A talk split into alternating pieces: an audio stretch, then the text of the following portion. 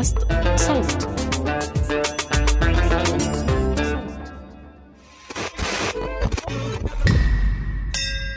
أهلا أنا بسنت سمهوت وحابة أرحب بيكم في الحلقة دي من المستجد جدا الفقرة المصغرة من بودكاست المستجد.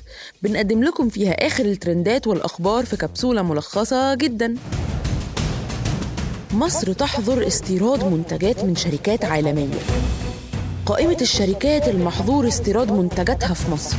مصر توقف استيراد منتجات يونيليفر وريد بول وليبتون موباكو إل سي وايكيكي فازلين المراعي ال جي. أعزائي محبي الكافيين والهدوم أم سعر معقول. لا داعي للقلق. الريد بول مش هيتباع في السوق السوداء ولا هيوحشكوا الزبادي. أنا عارفة الموضوع يلخبط جدا. ناس بتقول قانون ودولار واتفاقيات. أنا ما كنتش فاهمة حاجة برضو بس عشان الحلقة حاولت أفهم فممكن إيه نحاول كلنا وربنا يسهل.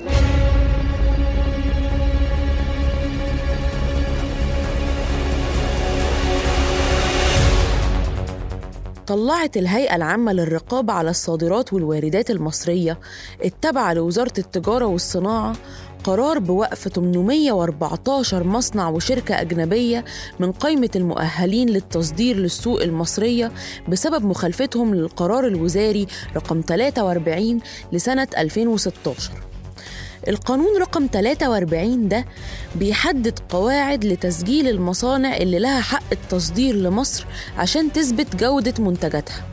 بمعنى أي حاجة بتخش مصر لازم تعمل إجراءات معينة عشان الحكومة تقدر تتابعها وتثبت إنها كفؤ كفاية للاستهلاك.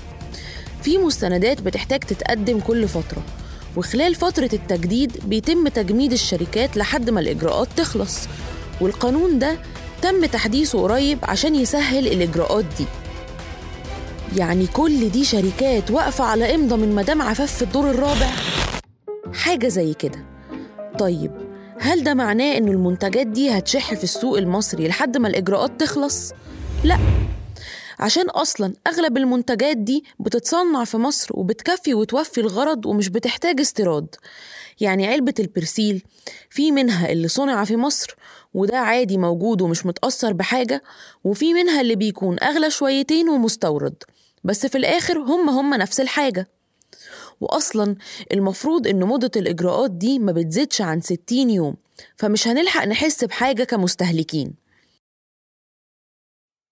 ده الشرح المفصل اللي بتقدمه الدولة. بس في ناس كتير بتقول إنه القرار ده تم تطبيقه دلوقتي بشكل فجائي عشان مصر تحافظ على احتياطات الدولار بعد غلو سعره قصاد الجنيه المصري. بالتالي تقليل الاستيراد ممكن يساعد الوضع الاقتصادي لأنه ده بيخلي الفلوس جوه الدولة وما تروحش كلها لمستفيد خارجي. المصادر الحكومية ما بتعلقش على موضوع الدولار ده قوي ومتمسكين بشرح القانون اللي تم مخالفته. ولكنه وارد جدا من ناحية اقتصادية. في الآخر بناء على المعلومات والمعطيات اللي قدامنا مش محتاجين نحوش علب الفازلين في الدولاب.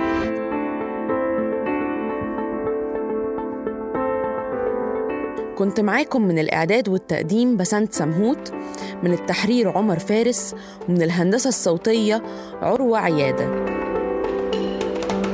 ما تنسوش تتابعونا على المستجد جدا كل أربع عشان تعرفوا إيه الجديد من الترندات. أما المستجد العادي هيكون معاكم يوم الحد وهنحكي لكم عن أسباب غلاء الأسعار عالميا في الفترة الأخيرة. بودكاست المستجد جدا من إنتاج صوت.